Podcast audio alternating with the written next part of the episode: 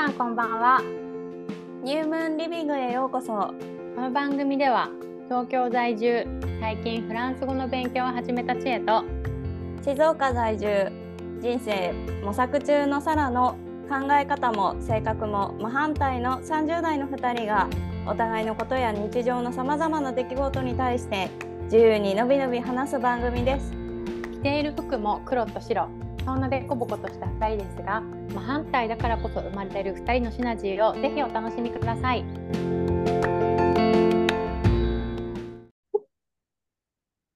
はいこんばんは。こんばんは。いきなり 始まるというもうだいぶ慣れたよ。いきなりボタンを押されることにだいぶ慣れたよ。いきなり始まります。はい、はい。元気でしたか？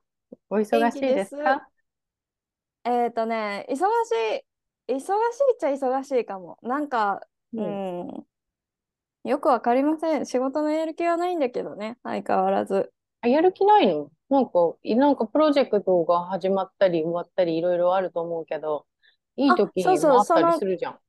プロジェクトが完全に10月頭で終わりまして、うん。でまあ終わった後の燃え尽き症候群になり本当にやる気がなくなってしまったんだけれどもあのただやっぱりねなんかサボりきろうとしてもどうしても顧客はやっぱすごい好きだしなんかその先にいる患者さんのことも助けたいって思っちゃうからまあなんかその気持ちで今頑張ってるって感じかな。かっこいいこと言いましたね私。そんな時もあるよね。いいそれでバランス取りながらね。うんそうそうそうそうそんな感じです。なるほどね。なんかでもそはい。の、なんだろう、こう、やる気スイッチが入るポイントとかはなさそうなんだね、今のところ。その、本業としてのところで。そうね。もうなんかだいぶさなんか学校の手続きとかも始まってきてるしえ9月そうなの？10月入って。そうそうそう。来年の？来年のね。はであそう一個ニュースがあってあ。うん、何何？今まだね確かめてるところだから分かんないんだけど、うんイギリスのバースで私カレッジに行こうとしてたじゃんもともと。バースで、うん。えっと円安の関係であのちょっとオーストラリアになるかもなみたいな話してたじゃん。してないよ。オーストラリアあれ。してないあしてない、へえ。あのまたオーストラリアかもしれないよね。ないいじゃん。そうでそれでオーストラリアの学校の説明会も受けて、まあこんな感じかって思ってうん。でバースの方がイギリスの方が、えー、と10月以降とか来年のうん。1月以降じゃないと、あのその来年の9月入学の。願書とか受けられませんって言われたから、うん。まあ、待ってたんだけど、まあ、うん。改めて、まあ、オーストラリアと比較したかったから学費ちょっと計算しようと思って、そのカレッジのさホームページ行ったの、うん。そしたらねもう2024年の応募はみんな出てるんよ。やっぱ他のコースとかいろいろ。次のね。うんうん。なくなっててコース。え？私が行こうとしてるやつが。そう記載がないの。2024年はもうそのコース終わっていうのをりうん。今カレッジに確かめて直接この間。そしたらなんか全然違う、何々のコースならありますって書いてきたの。いや何々ののコースじゃなくって私が受けたいのはこっちのコースなんだけどなんと思ってでもともと相談してたエージェントの方に連絡取って、なんかこんなこと言われたんですけどもしかして2024年開校する予定ってないんですか？みたいな言ってで、うん。今エージェントがあの改めてちょっとカレッジの方に確認するのでちょっとお待ちくださいみたいなんで待ってる。あら。なくなって私いけないんだけど。あら、大きい、大きいダメージが。え、なんかさ、その、でもさ、そこ、イギリスのさ、ところって、なんかそういう系がさ、本場でしょ？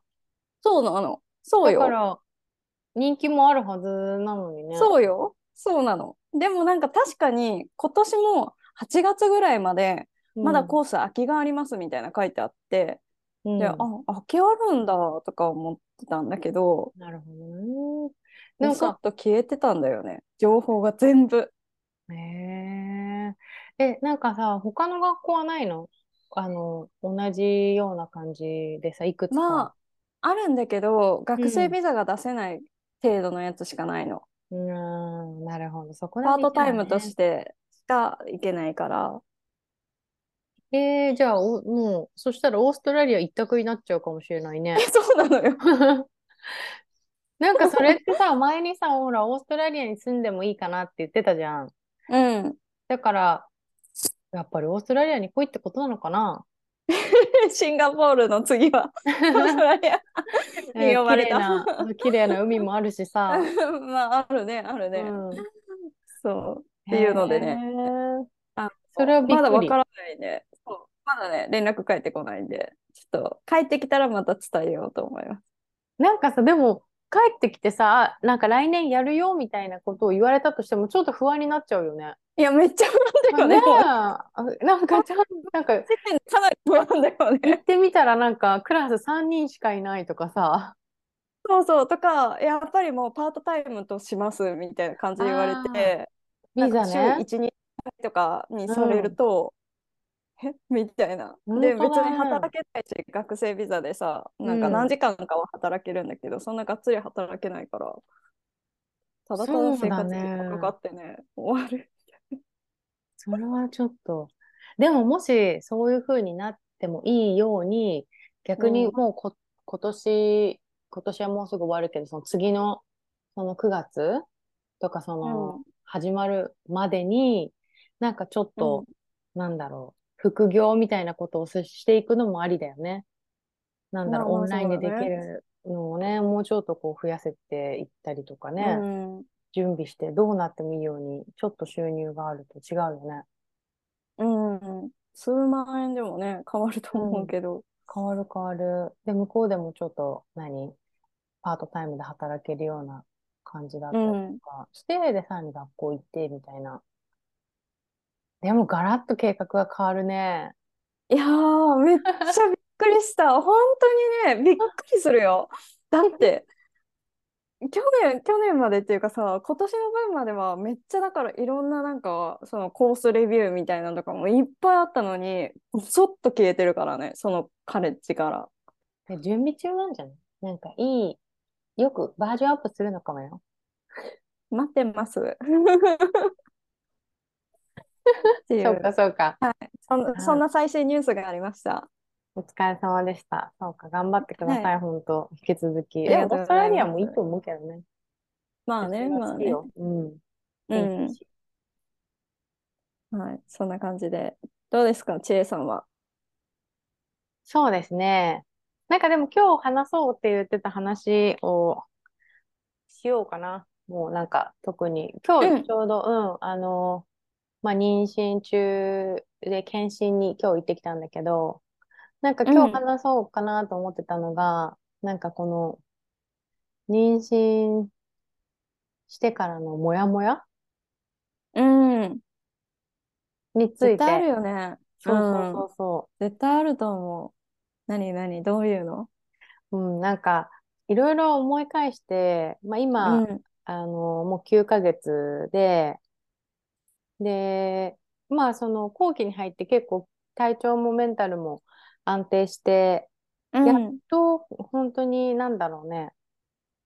まあちょっとやることがいっぱいありすぎ、なんかその溜めすぎてて、今までなんか体調悪いとか いろんなのでうんやらなかっ。たから、なんかバタバタしてるのもあるんだけど、まあそれ以外でうんもこうご飯食べに行くのも楽しかったりとか、でやうっとん。なんかね、そのマタニティフォトも撮ってみたりとかやってるんだいやー、素晴らけど、しかっうた。ん、うん。なんだけど、なんか正直、なんか、なんだろうね。いや、こんなこと、これも本当になんか、まあ、なんだろうね。あの、言っていいのか悪いのかもわからないんだけど、うん。全然妊娠楽しくないの。本当。楽しくないん楽しだ。く、ねえ、だからさ、もうほうん。望んでも望んでも子供を授かれないっていう人もいるだろうし、ういろんなん。ケースがあるから、こんなこと本当に言っちゃいけないっても思うから、うん。なんか、あれなんだけど、まあ本当単うん。純に、なんだろう、一人の経験としてね、うん。なんだけど、楽しくないくってさ、まあ楽しくなかった？はい、まあ楽し、まあもちろん、基本のベースとして嬉しい、幸うんせ。うん。もちろ本当に。うん、ありがたいし、いろんなことに感うんうん謝してるっていうのは、本当にベースとしてあって、で、さらにうんその気持ちの波もあるから、幸せでうん楽しい時はもちろんたくさんあるわうけ。んうん。だからなんか、あの、常になんか完全に鬱みたいになってるとか、そんなんじゃないんだけど、うんうんうんうん。でもなんかなんだろう、自分の変化についてい、いけないっていうのがものすごくあって、うんうんうん。そう。でさ、やっぱりさ、妊娠、それこそね、サラも私もこうずっと周りがさ、結婚したり子供ができたりっていうのはさ、経験してきてるじゃない？うんで、まあちょっと医療的な面でも、うんなんか、特にサラの方があれかな、そういう産婦人科医とかとの関わりもあったりとかしたと思うから、より知ってると思うんだけど、まあ私も女医さんとかとね、う働く。ことも多くて、で、なんか、まあ、いい面だけじゃない、大変な面もいっぱい結構聞いたり見たりしてきて、うん、うん。なんだけど、それでもやっぱり、なんだろう、なん、なんか、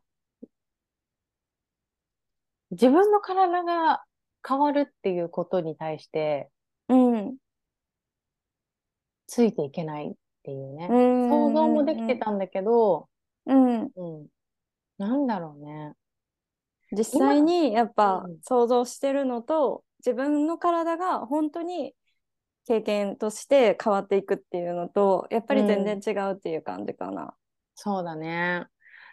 で、なんか、そうだね。結構その、なんだろう。知らなかったことも、やっぱりそれでもまだまだ多多かったし、うん。新しく知っていくっていうのも、なんだろうね。すごく体調が良くって、なんか前向きだったらそういう新しいことも楽しかったんだろうけど、特に初期とか中期とかは、なんかこう、不安とうん。体調の悪さで、うん。なんかもう早く妊娠が終わればいいってずっと思ってたから、うん。そうだね。でもなんか見てて、その私はずっと知ってたわけじゃない、知恵がその妊そうだね娠をしてっていうのも。で、見たり、実際にこうやってだからみ体調の変化見たりだとか、まああってはないよ、あのズーム越しだけど、とか、あの話を聞いてて、結構知恵は長くしんどい期間あったんじゃないかなって思う。なんかその体調とかね、特に。うん、なんか眠くなってしまうっていうのもあるし、その気分が悪くなってしまうっていうのもあるし、なんかこう、わかんない。他の人がどれだけ平均かとかも、やっぱもうこれってさ、個々人、すごい個人差あるじゃん。だから何とも言えないんだけど、うんなんか、チェは結構長く大変だった時期があったなって感じはするね。そうなの。でもね、なんか長めではあった。ネットで出るよりは長めではあったんだけど、でも、かといって、そのなんだろう、友達で本当に産むまで体調が悪かった人もいるし、うん、うんうんうんで、もちろん入院しなきゃいけなかった人もいるし、うん。だからその、なんだろう、でももっと軽い人もいたし、うん。だからこう比べられなくって、で、自分は楽な方だったとも思うんだよね。なんて言うんだろう、うんそう入院もしてないしとか。うんうんうんうん。で、なんだけど、多分、その、他と比べると良かったんだけど、うん。その、妊娠前の自分と比べると、うん。なんかその変化かな？なんか、いそうだよね。今もね、なんか自分が妊娠してるってすごい変な感じなの。うんうんうんうんうんうん。わかる気はする。うん。なんか最後までなんか変な感じだなと思いつつ、産むのかなって思ってるんだけど、だからこんなことをさ、なんだろうね、早く妊娠が、なんか妊娠生活終わったらいいのにって思ったり、なんか、なんだろそういうのって、みんなうん。どう思ってんだろうと思ったし、でもなん私もさ、妊娠したことがないから、本当想像でしか言えないけど、でも、知恵がそう思う気持ちって結構めっちゃ普通なんじゃないかなと思ってて。だってさ、なそんだうん。けしんどくてさ、体調も悪くって、う前まですごい活発に動いてたことが全然できなくなってってなったら、うん。どんだけやっぱ子供が生まれることは嬉しいとかに関わらず、しんどいじゃん、普通うに体ん。が。だかなんからなんかついていけなさ、いってか、感じよね。その変化に。そうそう、なんかやっぱさ、風邪ひいたりとかさ、なんかそのインフルエンザとかコロナとかでも早く治ったらいいなって思う感覚と一緒でさ、その風邪とかと一緒にしたら多分また違うからダメなんだろうけど、なんていうの？難しいよね。うん。そう、言葉のチョイスがめっちゃ難しくて、なんかあれなんだけど。早く楽になりたいというか、うな、なんていうの、ん。自分のリズムを取り戻したいというか、体的のね、うん。なんか、だからなんかそれはみんな普通にそうなんじゃないかなって思う。なんか、でも本当に難しいのが、やっぱりなんか望んでもできない人がいらっしゃったりとうん。かするのもあるせいで、うなんかこん。ういうさ、妊娠に関するネガティブなことがほとんどネット上でないじゃない？うとか、ん。まあうん。その、あんまり情報源として入手できる先がなくて、どっちかっていうとハッピー妊娠ライフみたいなのがさ、う結構溢れん。てるのかなって思うから、でも悩んでる人って多いと思うんだよね。本当だよね。きっうと。ん。でもなんかそれがど、どの程度なんだろうと思ってさ、なんだろううな、なんん。か、なんだろう。なんかヨガをね、まあ好うん。二十歳ぐらいから、まあ不定期でやったりやめたりでずっとやってきてるんだけど、でもうん。基本的にヨガをやった後って私すっごい幸せな気分になるの。なんて言うんだろう。うんリラッうんうんクスできて、うん。うん。体、自分の体に向き合ったっていう満足感みたいなのがあったり、もちろんそのうん。先生とかスタジオの雰囲気のね、影響うん。もすごく受けて、で、なんかそ、そういう気持ちになるんだけど、で、今も言ってるんだけど、うん。なんだけど、いいんだけど、なんだろう。そのすごくいいポジティブな影響を受けるんだけど、やっぱりヨガをしうん。た後って。それでもうん。なんか、ちょっと違う？うーん。うん、そうもうちょ。っと、そう、なんだろう、なんて言ったらいいんだろう。不完全燃焼みたいな感じか。うん体が動かしきれないとか、うん。うん。同じようにできないとか、集うん。中してない、ちょっと集中してないとか、っうん。ていう感じで、うん。そうそう、そういうのもあるし、あ、うん、本当に。でもさ、街を歩いてるとさ、こうみんな、うん。妊婦さんとかまあ見かけたりするけど、みんな綺麗うん。に化粧してさ、綺麗、なんかおしゃれな服着て、うんうん。この人たち妊妊娠生活楽しんでるんだろうなと思っうて、んうんうんうん。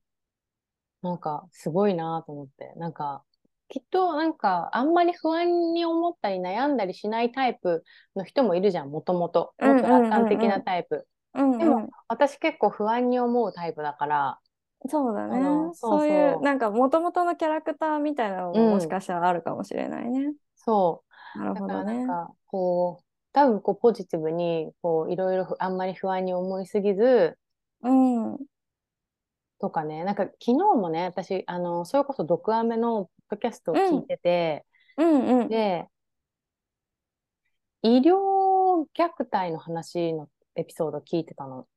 うんうんうんあったうん。覚えの覚えてる？かな？わかなんか、んない。そんな感じの内容で、うん。で、なんか、そう、そんな感じの内容だったんだけど、うん。で、まあ、その、お母さんが医療、あの、その、子供がね、なんかすごく特殊な病気かなんかで、すごくうん。体中が痛くなっちゃう発作を持ってるんだけど、そうん。の病気のために使うお薬が、そのアメリカだと、あの、まだあの法律的に認められてなくて、単純にその毒物、中毒、薬物中毒者が使う。聞いたあったよね、なんか。うん、あったわ。昨日ちょっとさ、その散歩をしなきゃいけなくて、いけなくて。その発想がさ、もうさ、なんかさ、楽しんでないじゃん。散歩しなきゃいけないみたいな。何々しなきゃいけないにとらわれてる。そう。楽しんで散歩すればいいのにさ、こんな気持ちいい時期だから、あもう行かなきゃみたいになって。まあ、それでね、ちょっとこう、最近聞いてなかったエピソード、数本あったから、それで聞いたりとかしててさ。で、その、うん、そうそう。で、アメリカではまだ法律的にダメだけど、なんか、メキシコかどっかの国だったら、それをその病気のために使ってもいいく、よくって、で、なんかその、でもそれはアメリカだとダメだから、アメリカではそれを,、をなんか使っ子供に使ってるっていうのを、なんかどっかのあの緊急外来みたいな、エマージェンシールームみたいなところで、それがバレちゃ、うん、バレちゃったというか、なんかそれになって、お母さんが、その、子供を保護する、あるじゃん、ソーシャルワーカーに子供とお母さんが離されちゃったんだよね。うん。で、だからその薬物を、薬物を子供に与えていて、その医療虐待をしているっていう判断されちゃってみたいな、うん、まあ、そんなストーリーだったと思うんだよね。でも実際は本当に必要だった薬だったと思うんだけど、うん、そういう話を聞いてて、それはなんかその、アメリカでのそのソーシャルワーカーの仕事の話だったり、その医療虐待についての話だったり、っていう話、うん、なんかそういうメインのトピックはそっちの視点だったんだけど、私の中では、なんか、そういう子供を思った時の、なんていうの、母の気持ちとか、うん、うん、なんか子供が本当健康で生まれてきてくれる保証なんてどこにもなくって生まれるまで。うんとかなんかさ、もちろん生まれてからも何が起こるかわからないさ、なんかそういうことを全く考えなくって、まあ、大丈夫って思える人もいると思うんだよね。うん、だけど、なんかそういうのが、なんか、かんちょっと関連した子供とか病気とかそういうのに関連したものを見る、見たり聞いたりすると、すぐ不安になって自分の場合大丈夫かなみたいな。うん、いや、でもわかるよ。なんかそう。で、なんかそれをまたさ、マークに話したりとかして、うん。なんか、マークはすごいよく理解してくれるし、あれなんだけど、うん、でもなんかこう、やっぱりすごいストレスだったり不安に思うと、子供にも、うん、お腹の子供にもホルモンとかで影響を受けて、うん、それ自体もやっぱり良くないし、でももうちょっとこうポジティブにリラックスして、自分こう気分転換になれるようなことをもっとしたらいいんだろうという話とかになったりするんだけど、うん、なんだかね、このもやもやがね、もやもやっていうか気持ちがね、こう行ったり来たりする感じだよね。行ったり来たりする感じ、本当にそう。うんっていうね、なんか、不安に思いすぎちゃいけないんだけど、すごく不安に思ったり、なんだり。うん、だからみんなどう思ってるんだなんかそういうことを考えたりすると、本当に楽しい妊娠生活を送った人ってどれくらいいいのかなと思った、本当。うん。まあなんかでも目に見えて楽しいとかなんかさまあもしくはその入院するほど大変だったみたいな人たちってやっぱ極端だからそうやって目立つっていうのもあるかもしれなくって、うん、もしかしたら大半の人はみんな知恵と同じようにそのなんか気持ちが行ったり来たりしながら、うん、いろんな不安とかもとも戦いながら、うん、なんかヨガ行ったりとかしてちょっとちょっとだけすっきりさせたりとか、みたいなので向き合ってる人が多いのかもね。なのかななんか、うん、街行く人たちはみんな綺麗だよ、妊婦さん。いやいやいや そう、まあ、そう見え、ね、どうなんだろうね。素晴らしいなと思って、本当。うん。見てるよ。ねえ。ねうん、なんかそんな感じ。だからそういうことって、なんか言っちゃいけないって思ったり、なんかうん、思っちゃいけないともなんか思ったりしたし。うん、うん、なんかぜひね、なんかこの辺ちょっと経験してるあの人の話もちょっと聞いてみたいなって思っちゃったね。そうだなんかみんなどね。ういうふうに乗り越えたのかなとか、う私ん。は多分チェイと同じ感じになると思う。なんかもしも今後自分が妊娠したとしたら、うんうん。いろんなことを考えて、すごい不うん。安になったりとか するし、でもまあ日によってね、もちろんポジティブ、うんめっちゃポジティブで、あ、大丈夫だみたいな日もそう多分あるんだ。ろうけど、そういう日もあるんだよね。ね。うん。だってさ、私もさ、きっとさ、なんだろう。一見、例えばそれってマタニティフォト撮ってみたとかさ、う妊娠ん、中にフランス行ってるし、シンガポールも行ってるし、うん、うん、なんか、ね、いろいろと、なんだろう、楽しんでる風に見えるよってもう言われたの。この間友達とご飯に行ってね。で、ああ、そっかそっか。まあ確かにね、そういうの見たらそう見えるかもね。う。うん。で、その友うん。達とはこの夏一緒にコンサートに行った子たちだったからさ、ああ、ビーズね。そうそうそうそう。うだからんうん。なんかそうやってコンサートにも行って、なんかうん。こう、アクティブにいろいろ動いてるし、とか、うん。うん。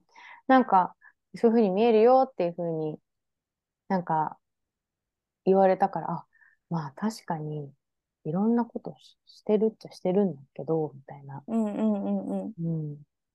でもその、する、そうね。だからそういうふうに見えるから、私も他の人たちを見てそういうふうに見えるだけなのかなと思っそうそうそうも。そう。それ、それもそうなんじゃない？そのメイクしてる人たちね。もさ、そのうん。もう9ヶ月、10ヶ月こもってる中の唯一の日、1日だったかもしれないし いや、そうなんだよね、きっとね。さ。うん。うん。そだから、あ、全然ありよね。得ると思う。だから、まあね、もうでもここの心の葛藤っていうのはさ、うん。もうどうしようもなく続くような気がするね、子供生まれるまではね。そうだね。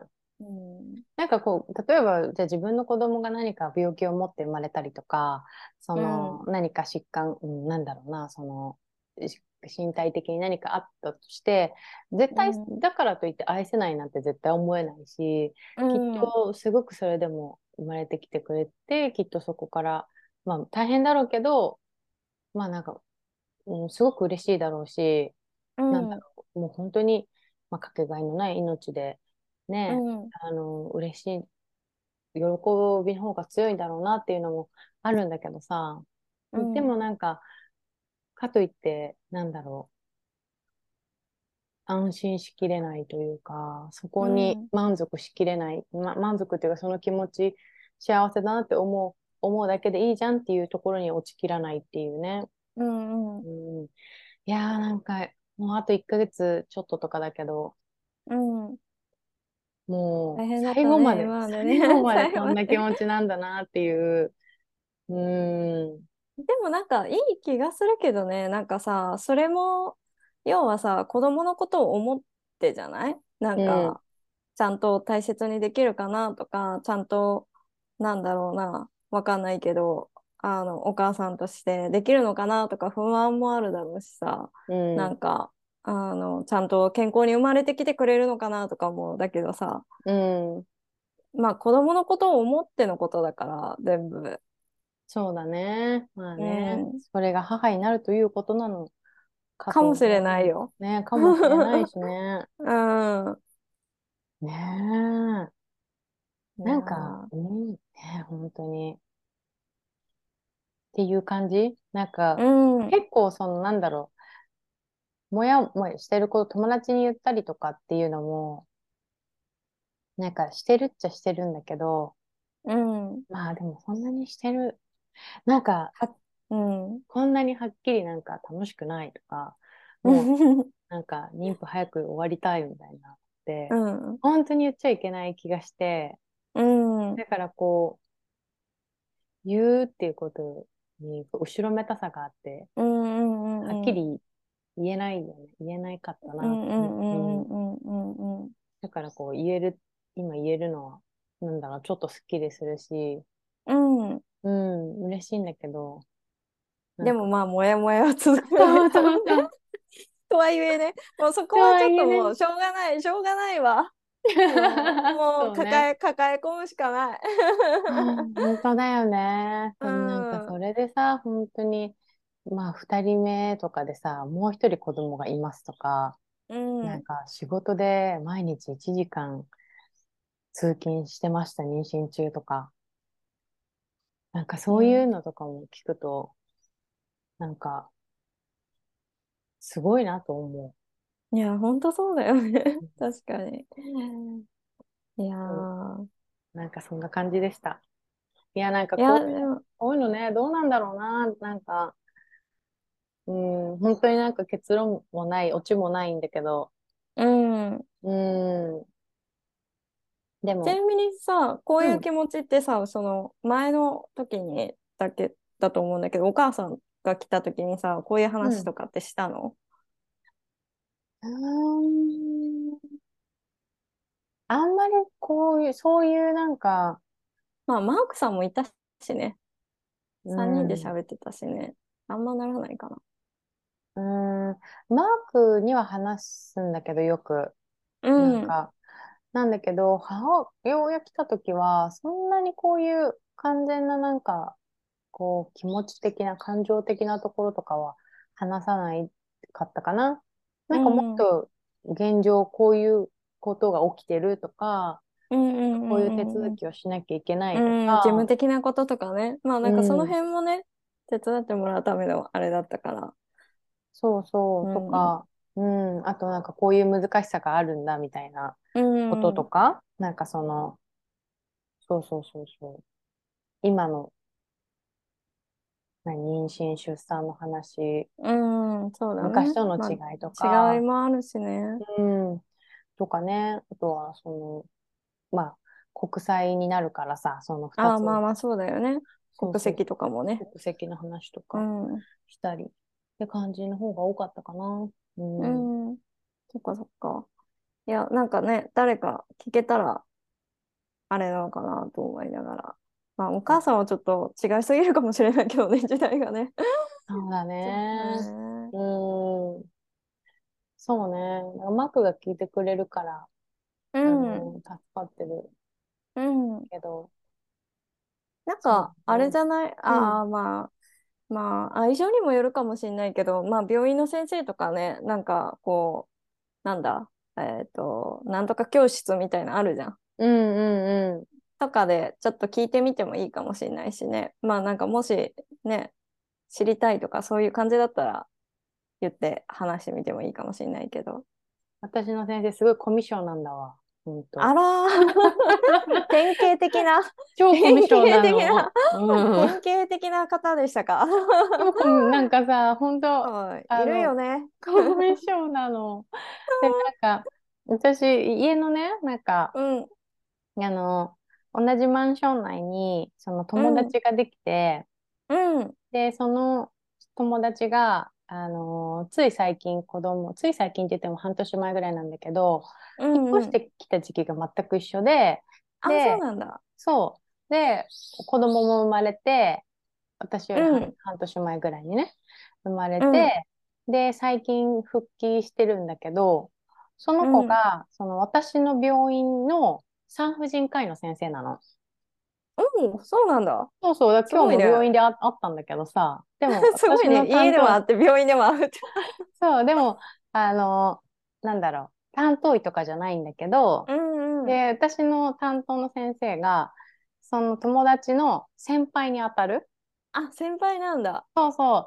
で、うんその友達曰く、いや、本当に優秀な先生で、うなんかこう、なんだろう、本当指導する側の先生だから、いい先生だよって、ただ本当にちょっとコミュ障ではあるよね、みたいな話をしてて、そっか。そう、聞きたいことあったら何でも聞いた方がいいんだけど、でもなんか、聞きづらいよね、わかるとか言って。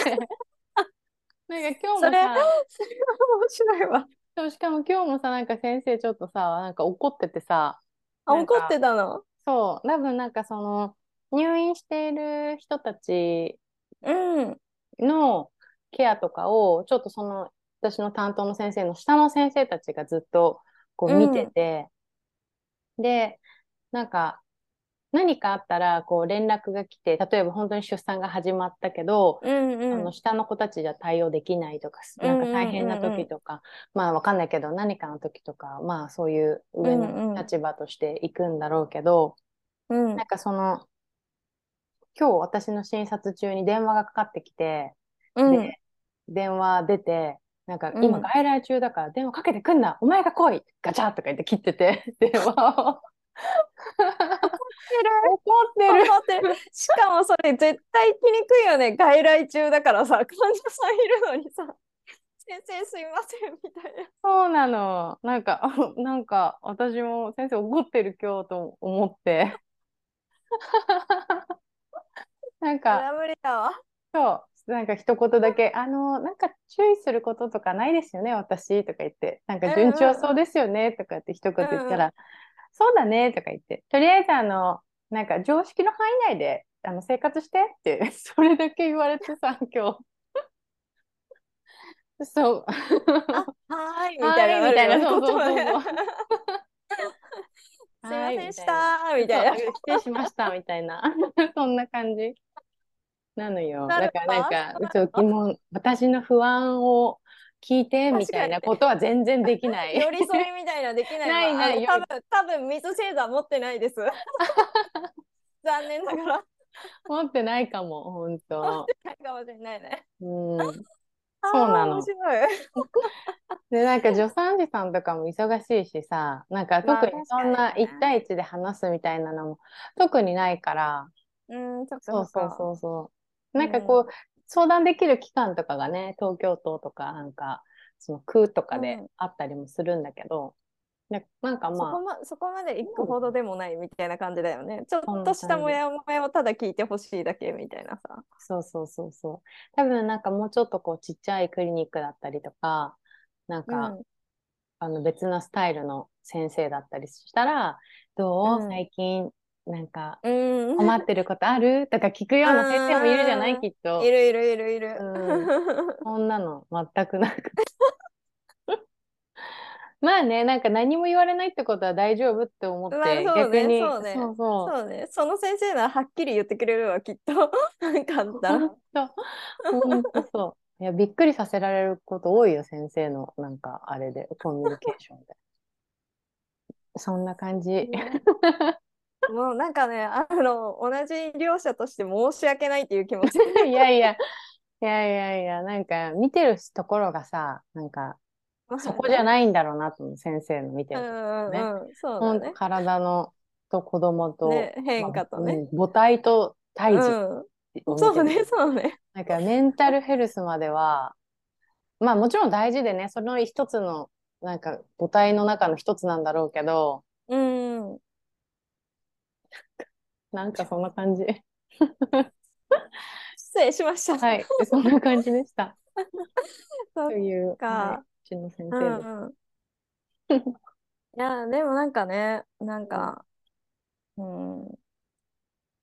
まあ、頑張るとしか言いよういや、がないけど。ほんとそう、頑張ります、ほんとそうなんだよね。本当なんか、にこうやってもやもやしながら、あと数週間過ごして、そしたらなんか、生まれてくるんだろうな、という。本当だね。またなんかね、なんか、何年も経ってからこの放送ちょっと聞いてみたいよね。で、なんか、その、この時こういうふうに思ってたんだ、みたいなさ。うん、なんか、そその時、なんか、未来の自分から過去の自分へアドバイスみたいなさ、本当だよね。こうしたらいいんだよ、みたいな。